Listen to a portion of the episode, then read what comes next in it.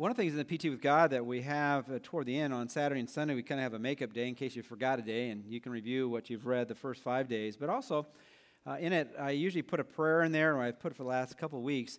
Uh, sometimes in our prayer life, we have a tendency to say the same things over and over and over again, or we have a we have an emphasis in our prayers. It might be toward uh, physical needs or guidance um, in general, but often the prayers in the Bible have some other emphases. And so I just like to read a prayer that I encourage you to pray for um, people you care about this week. And it's found in Psalm 1 9 through 11. It's not a long prayer, but it really speaks into some things that are important for everybody's life. And this I pray that your love may abound still more and more in real knowledge and all discernment.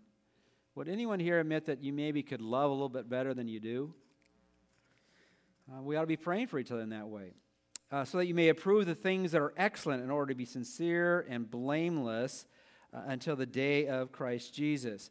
Uh, would anybody here admit that at times that you, you aren't quite getting it in terms of what things are really important and not important? That we might approve the things that are excellent, which means if you approve the things that are excellent, you understand the things that are what? Not excellent. And so we all need to be praying for each other in that way. And then Finally, having been filled with the fruit of righteousness which comes through Jesus Christ to the glory and praise of God. So, in many ways, uh, we can also pray for each other that, that our lives might be lived in such a way that could say that person really is living in such a way that gives praise to God and that it shows that God is alive and well and he's living within his people. So I encourage you to take Psalm 1 9 through 11. Maybe each day you could pray that prayer for someone by name or a church or a pastor you know, you can pray that prayer for me. I'd, I'd love to have you pray that prayer for me as well. Well, this morning we continue our series in the book of Luke. And so if you have your Bibles, uh, turn to the, the Gospel of Luke. If you know where the New Testament is, which is about two thirds away in your Bible, if you have the entire Bible with you today, it's the third book over. It's Matthew, Mark, and Luke. And f- find the seventh chapter. If you don't have a Bible with you, there should be one around you in the chair uh, next to you or whatever it might be. And turn to Luke chapter 7. If you're with us normally, You'll see all kinds of passages that I'll put in the outline, and often I will give you many subpoints as well. But today, it's pretty simple, isn't it? Just uh, a lot of white spaces. And part of the reason I did that is this is one of those passages that I would say I, I don't want to get. I don't want to get in its way. And actually, you could say that about every passage a preacher preaches on or a teacher teaches on. Is it's really this is the inspired word of God. It's not what we say; it's what God has said. And our part is simply to, to help it make it clearer or make it sure we understand it and see its implications as well as its applications, as well as bringing it to our understanding. But this is one of those, at least the second part of what we'll be looking at this morning is so, so clear that I don't see how we can miss it. And so I don't want to fill it with so much stuff that you, you miss the main idea. In fact, really, what the message is all about this morning is the truth about getting the main point. Um, and have you noticed that some people just don't get it sometimes? Um, and that sometimes that, that person who doesn't get it is us. Well, this morning we're looking at what Jesus talked about in terms of people not quite getting it.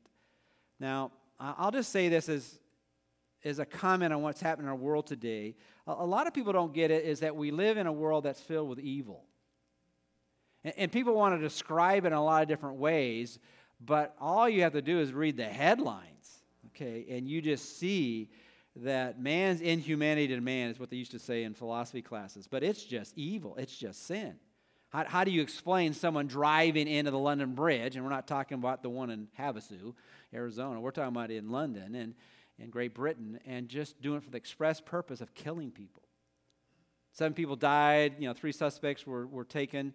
Um, but one of the things that's just so heartbreaking is one of the ones who heard those who had come in said, We're doing this to honor our God. Now, I, I, believe they're following the wrong God, but even to think that God would have them drive in and just kill people.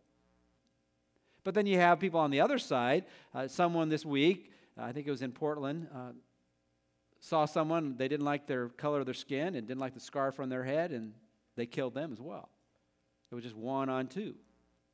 And so some people, they just don't get it that there is evil in this world, there is sin in this world. It's, it's not a, a lack of education, it's not a lack of, of pristine environment that's causing this. There's evil in the heart. You know, the Bible says, For a few people have sinned and fallen short of the glory of God. Is that what it says? It says, For all have sinned and fallen short of the glory of God. And so we really have a, a sin problem. And, and where is that sin problem? It's in us. And until we solve that, the problem on the inside, all the things that we do is trying to solve the problems on the outside. And there are significant problems, and we ought to help people and all kinds of needs and all kinds of uh, circumstances that are in. But unless you solve the sin problem, it's just putting a band aid on life. And so this morning, we're, we're going to see Jesus really speaking into that. And, and part of it, we're going to look back where we didn't quite finish last week and had all kinds of people this week said, You didn't finish the outline on Sunday. I didn't get the last fill-ins because I didn't get to it, you know. I didn't talk about it. In fact, I'm not going to even fill it in this week. If you didn't figure it out, you just have to talk to somebody who did. But I'm going to go to the section in which really leads in to this passage of scripture that for me is, is one of the most challenging in my in living out my, my faith. I go to this passage often when all of a sudden I feel I'm, I'm growing a little cold in my walk with God. You know, a little, if you want to call it superficial, or a little bit where my passion has waned, or whatever you want to say. I'm just not quite into it as I used to be. This passage totally rocks my world.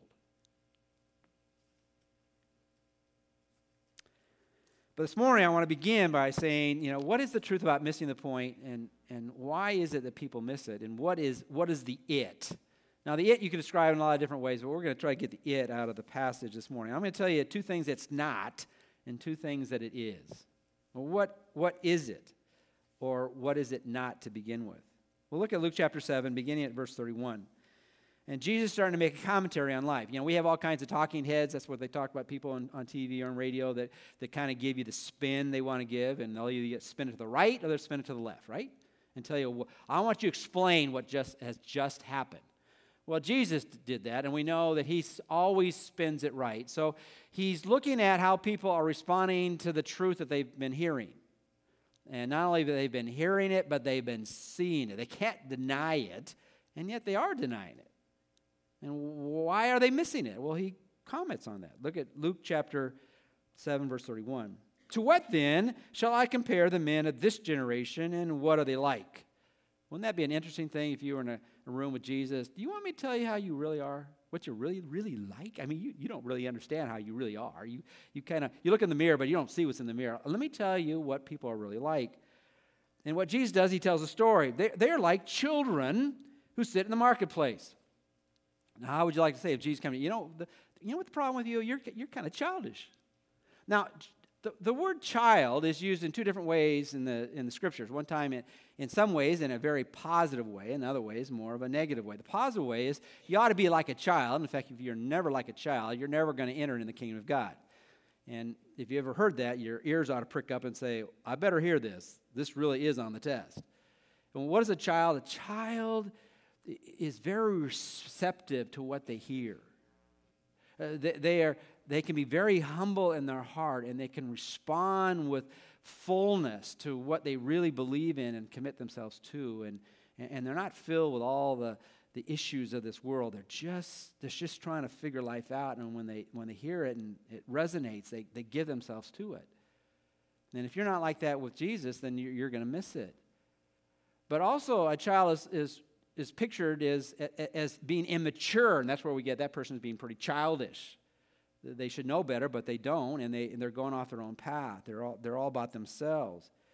He says, Well, they're like children. Then what are the children doing? They're sitting in the marketplace and they call to one another and they say, We played the flute for you, and you did not dance. Meredith, are you listening here? We're talking about flute players here, okay? Uh, we sang a dirge, and, and, and you did not weep. And so the, the, the most, well, one of the most popular instruments of that day was the flute. And, and Meredith, she plays the flute. She's play, praying for that era to come back, okay? You know, what is your favorite instrument? Maybe it's the organ, maybe it's the piano, maybe it's the keyboard, maybe it's a, it's a, it's a rock and roll guitar. This is the service for that, right? You guys wish we were, pl- no, okay. Is it, you know, whatever it might be, this is to say, man, we had this great concert going, going and you didn't want to come and hear. And really, what he was saying here is that we, the, the children said they, they want to have some fun. And what if, you, ever remember seeing this, where children want want to gather a group of people, uh, children, other children to play, and they go outside, uh, outside, and then no one wants to play with them? He said that, that that's that's what you guys. That, that's what this generation is all like. You're like a child wants to go outside to play, and you're trying to do something you think they're gonna, all going to enjoy doing, and no one wants to play with you. You're playing the flute, and really what they want to do, they want to play, they wanted to play wedding. They said, well, let's, let's, let's put on this big celebration. Weddings there, just like today, but even more, more so in some ways. Back then, the, the wedding was a week long. And so there was dancing and music, and you know you had the ceremonies. And let, us just let's pretend we're celebrating like adults when they really have fun. And and there were other children that said, "Well, we don't want to do that." And so then, and, and then he said, "Okay, well, uh, then we played the dirge, and no one would weep." Now, what he's saying there, it doesn't make. He, sometimes when Jesus would tell stories, it didn't make as much sense as we thought it was until he explained it. He said, "You know, okay, so if it's if it's not celebration you want, maybe you want something that's somber and serious and reverent. So we'll pretend like we're putting on a funeral, a memorial service." And the other children, I don't, I don't play that either. And they're thinking, why is Jesus telling us this? And so he explains it. Verse 33 For John the Baptist has come eating uh, no bread and, and drinking no wine, and you say he has a demon. And then the Son of Man has come eating and drinking, and you say, Behold, a gluttonous man and a drunkard, a friend of tax collectors and sinners, yet wisdom is vindicated by all her children. He says, You know what you've, uh, what you've treated to the truth God has given you, and why you have not gotten it? why you've missed it? Because you've already decided no matter what game is being played, you're not going to what? You're not going to play it. You're not, you're, you're not going to get involved in it because it's really all about you. It's all about what you like. And so he gave two extremes. And, and really, these were the two extremes as, as God launched the truth of, of God becoming man and giving the message that everyone needed to hear, it came out som- somber and reverent and hard and strong with John the Baptist. And, and he said, for those of you who really see the life of God as is all about what you give up, none, none of you have ever given up as much as John the Baptist did. I mean, you remember what he wore? He didn't wear the soft clothing of those who were prominent. He wasn't wearing anything that was in at that time. He just put on whatever he put on. And where did he live? He lived in the wilderness where, where people only went when they had to go. And what did he eat? I mean, he ate, he ate locusts and honey. And uh, who wants to live on that diet? He said, You said, he is too crazy. That can't be the life for God. He's like a, he must be a demonic. And you know how demons dressed? Either they had little clothing on or no clothing on. That's John the Baptist. And, and also, demons didn't seem like they were in the right mind. And sometimes the more they listen to John, said, he's, he's too fanatic. That can't be from God. So you didn't accept that. And then you have Jesus, the Son of Man, and how did he come? He was like, party on. He said, what? He's a glutton. I mean, he's drinking too much wine. He's having too many parties. He's got too many friends. And, and he wasn't he wasn't trying to comment on, on the whole picture of what it means to walk with God. He's saying you, you didn't want to listen. And when you didn't like something, you, you, you put it down because that didn't fit your preferences. And then when you didn't like it over here, you said, well, that doesn't fit my preferences. And what I mean by preferences is you're the way you picture what God ought to be like and what he wants from you. And let me just put it as simply as possible. It's really not about you and it's really not about me. It's all about Him.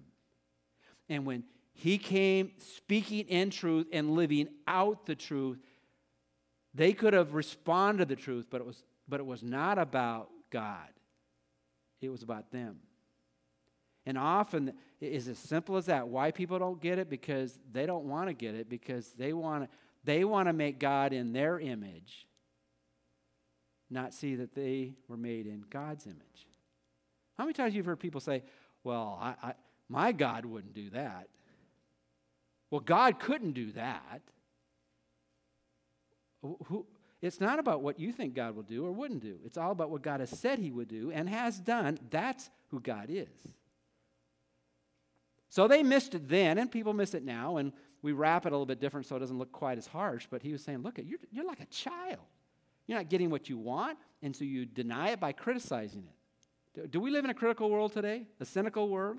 Skeptical world? And it's all about criticizing anything that is, doesn't fit how they see things. And that disrupts a culture, but it disrupts people spiritually because they think it's all about them. Well, first of all, as we think about missing the point, number one, it's about what it's not. It's not about your preferences. It's not about your likes or likes or my likes or likes. It's about who God really is and what God really does. But secondly, and this is where we're going to see the main section this morning. It, it, well, let me read the text and then we'll make the simple observation. Luke chapter 7, verse 36. Now, one of the Pharisees was requesting him, this is Jesus, to dine with him, which is kind of interesting because he just called him what? A child. Did you get that? He said, not only you're a child, you're kind of a brat. You know, you're, you're, a, you're an immature child. But why did the Pharisee do it? Because, well, probably it was, it was pretty significant for him. He, here was the most significant person in town at the moment, Jesus. He didn't really believe in him, but if, if you had the most significant person come to your house, that made you what? Made you important, right? You ever been around somebody who name drops? Well, why do they name drop? Because they think if, if you know that I know this person's name to be able to call him you know, by his personal name or an experience I had with him, that makes me what? That makes me important. So he invites Jesus to come into his home, and, and here goes the account. He entered the Pharisee's home and reclined at the table. And there was a woman in the city who was a sinner, and when she learned that he was reclining at the table in the Pharisee's house, she brought an alabaster vial of perfume. And standing behind him at his feet, weeping, she began to wet his feet with her tears and kept wiping them with the hair of her head and kissing her feet and anointing them with the perfume. Now, when the Pharisee who had visited him saw this, he said to himself, If this man were a prophet, he would know who, had, who, and what sort of person this woman is who is touching him, that she is a what? A sinner. Now, again, I, I don't want to get in front of this passage. This passage is just so powerful just reading the text. But I, am throwing out a few things just to hang your hat on in terms of the points here. You know, what's what is it about missing the point? It's not about it's not about you or I. It's not about our preferences. And number two, it's not about whose sins are worse. The Pharisee looked at this woman who came in, and there's a whole story about why she actually got in. Basically, when they did a dinner, it wasn't inside the house, it was outside in the courtyard. And if you were a prominent person of means, it was your courtyard was pretty significant, and so people wanted to come in and be entertained by the people who were at the at the dinner and kind of look at what was going on. It was it was an event, and so somehow she slipped in. And normally, a person like that would slip in but stay on the outside because if they got closer in, they would be rejected. But she got in close, and and and Simon, all of a sudden, we'll find out his name in just a moment. But the Pharisee named Simon begins begins just to ridicule Jesus in his mind. Uh, this, this person who's supposed to be from God, this prophet, he doesn't even know who's touching him. And who's touching him, this is the identity he gives this woman. She is a sinner. Now, how, how did this religious man, the Pharisee, who was well versed in the Old Testament, how did he miss it? Because you know what people do? They, you know, when they read the Bible, that they remember the things they want to remember, and they what? They forget the things they don't want to remember. Now, Thomas Jefferson, if you remember his story, he's pretty well known as he took the, particularly the New Testament, took some scissors and just cut out the things he thought shouldn't be in there. Anything miraculous, anything about the deity of Jesus, any of those kind of things. But you know what this Pharisee had done? This Simon? He had cut out anything that related to his own sin. And he began to think, well, the sins of the flesh, are so much more serious than sins of the spirit. And yet, he cut out Proverbs chapter 6, which said, you know, you know what God hates? He hates a haughty look, which is another way to say he hates the P word. What's the P word? Pride. He hates, I mean, there aren't that many places, I mean, God hates all sin, obviously. But here he, here he had missed what God hated the most, and, and in the midst of listing them, he hated pride. So the Pharisee Simon, he should have saw himself as a S word. What? A sinner, but he missed it. Or he could have turned to Isaiah chapter, you know, um, 64, uh, verse 6, I think it is, where it says, you, you know, even the righteous things that we do to God are like what? Filthy rags. So, so if he was as well versed as he thought he was, he would have said, Look even the best things I do are like just dirt in God's eyes. And, and if he, and we don't know what the spiritual condition of this Simon was later down the path, but if, if, if he had ever gotten connection with some other people that came to faith, like the Pharisee named Paul, you know what Paul say about himself? In 1 Timothy 1.15 it says that Paul saw him as the chief of sinners. Now, had, had Paul probably done any of the sins that, that this woman had done? Probably not, at least physically. But Paul saw himself, there is no one who has sinned more than me. And so when we understand missing the point, missing the point is when we somehow think other people's sins are worse than ours. Paul said in Philippians 3:8, he said, Look at even, even as I look back at my own life, even the good things I did to me, they're just like manure. They're rubbish now. No, nothing of significance. In James chapter 2, verse 10, he says, If you've actually committed one sin, it's like committing them all.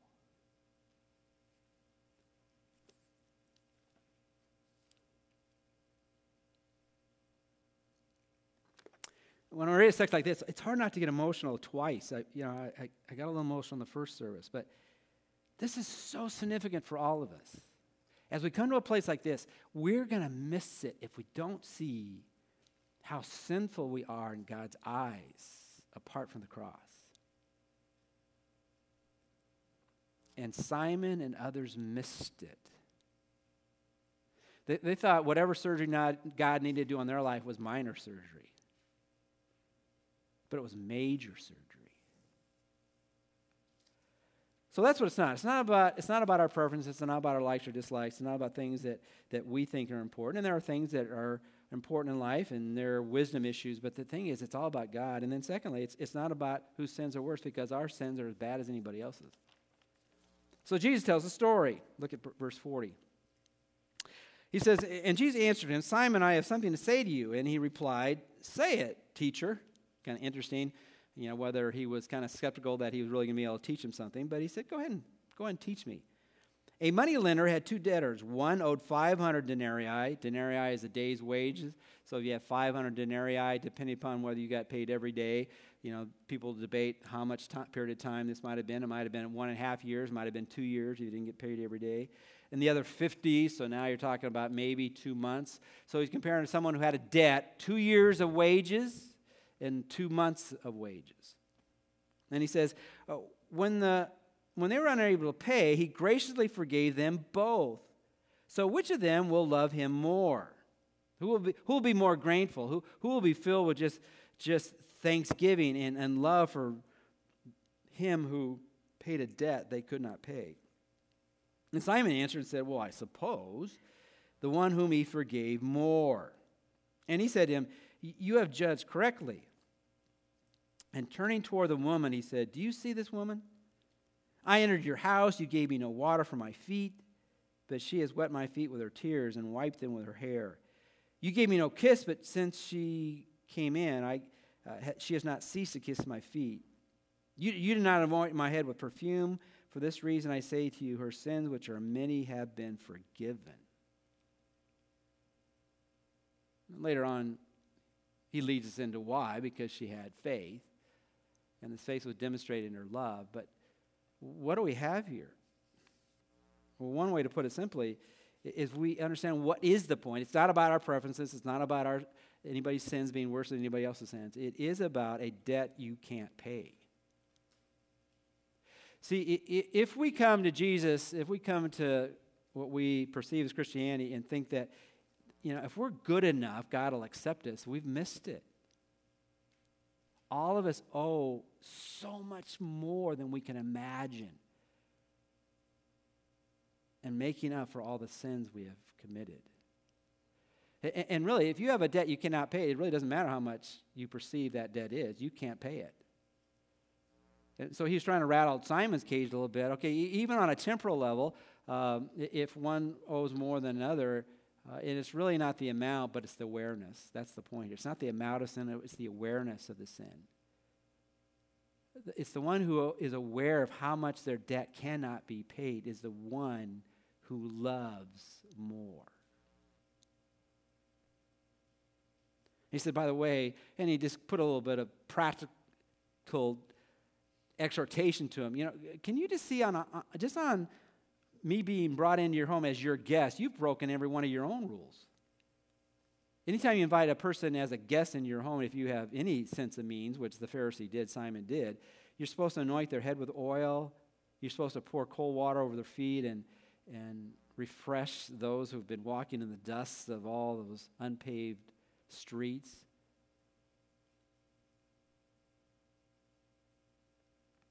And he had done none of that.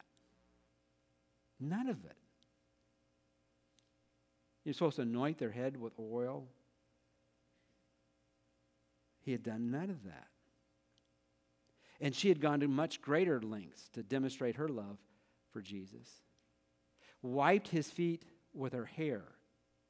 That, that was such a horrific thing in terms of humility on her part, is that if you were to take your hair off the bundle that was on your head, it was, it was seen as that which could be a grounds for divorce if you were married because you never do that in a public setting. She did that to, to wipe his feet, and she bathed his feet with her tears.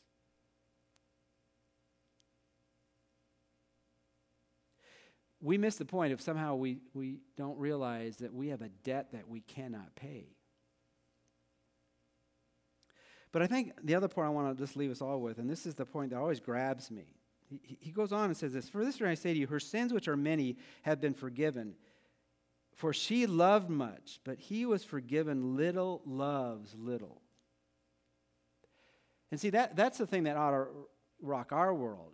If, if right now I'm in a state, if I've made a profession or a confession of faith to Jesus, and somehow I'm, you know, I've, I've left that first love, or I'm, I'm a little shallow in my passion for Him, or my commitment to be obedient to Him, at that moment, what we are saying to God, well,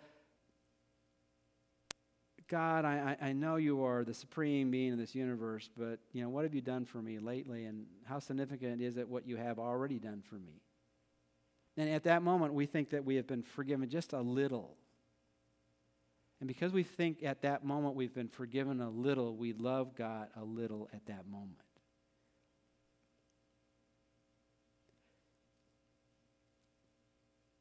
You know, when it says, For this reason I say to you, your sins, which are many, have been forgiven, I, I don't always bring out the tenses of the verbs in the, the Greek language, but it's significant here.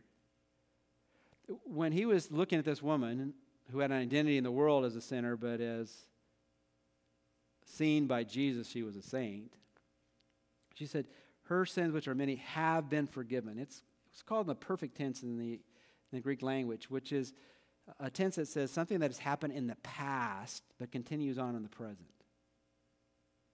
And, and see, this is what is true for every person who knows Jesus. There comes a point in our life where, where we come to Jesus humbly and completely and trust and confidence in Him and surrender our life. At that moment, when we confess our sins to Him and turn from them and ask His forgiveness, all of our sins are dealt with in the past. But for many, well, what happens now? Because after that has happened, I still sin. And and that's when you realize that which has happened in the past continues on in the present, and His blood continually forgives us of our sin.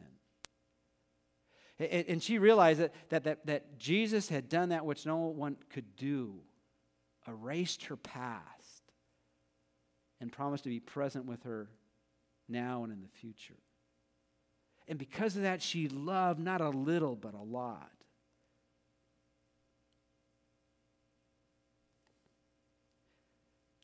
And then, so they could all understand what had happened, he said in verse 38, then he said to her, Your sins have been forgiven. Those who were reclining at the table with him began to say to themselves, Who is this man who even forgives sin? Again, they missed it. They thought he was just a man or maybe a prophet. He wasn't just a man, only God forgives sins.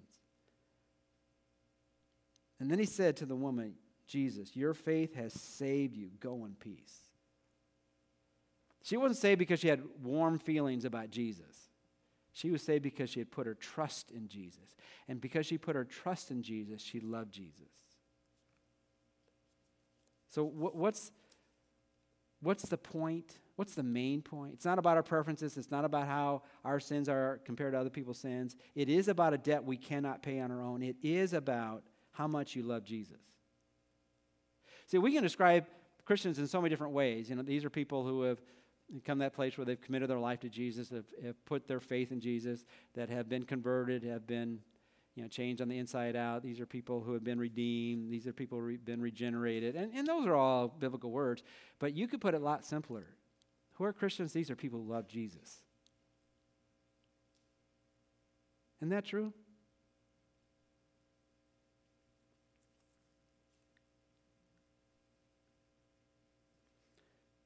God wants people marked by how much they understand how much God loves them. And because He loved us first, we in turn love Him. And we realize the reason we needed Jesus to invade history, to become a man, to die on the cross, and be risen from the dead is that our sins needed to be paid for. And when we understand our sin and how much He saves us from our sin, the response is not only faith and trust, but it's love. Now, I believe God sovereignly draws people to himself. And apart from God drawing us to himself, we, none of us would be saved. But there is a responsibility on our part. And I understand that all in the heart and mind of God, but there's a responsibility. There's a story, a true story, in our American history. In, in 1830, there's a man named George Wilson who had committed a crime. Uh, he actually had mail fraud, and at that point, um, that was a significant crime in our society, and it was worthy of death. Andrew Jackson was the president at that time, and he decided, because of the circumstances around George Wilson, that he would pardon him for his sin of mail theft, certified mail. And, and he handed down the pardon, George Wilson rejected it. And so they were in dilemma within, within the courts. Well, what do we do? We, we had this pardon, and yet it, it rejected. Do we set him free or we carry out the sentence because the pardon wasn't accepted? The Chief Justice of that time of the Supreme Court was a man named John Marshall, and he deliberated over it, and he set down a, an edict, and he said, at least in the American culture, that pardon is just a slip of paper until it's received and accepted. Because he rejects it, we will carry out the sentence of death. And that's the, that's the invitation for everyone is to realize that, that Jesus' work on the cross was complete. It was finished. There was nothing more to be done. And then the invitation is given. And, and only people who realize it's not about you, it's all about God. It's all about people who realize their sins are as, wor- as bad, as worse than anyone you can imagine. If they realize that their debt needs to be paid, and Jesus is inviting them to trust Him and to love Him, only those will get it and have a relationship with Him. Let's pray. So I would pray for all of us here this morning that we might be a people that not play games with God, not be childish and, and say, I want to take my ball and go home. But we want to be a people that are all in. And for everyone here this morning, individually, uh, we all need to question our own hearts. Have I come to that place where I have given my life fully and completely to Jesus? And right now, am I living a life that shows I love him because I, I want to be in conscious awareness that my debt, my sin, was worthy of putting Jesus on the cross? And if anyone doesn't know you, I pray they might just ask Christ to come in, forgive them of their sins, and, and just commit to following him fully and faithfully. And for us who know you, might we realize that we want to be a people marked by loving a lot and not a little.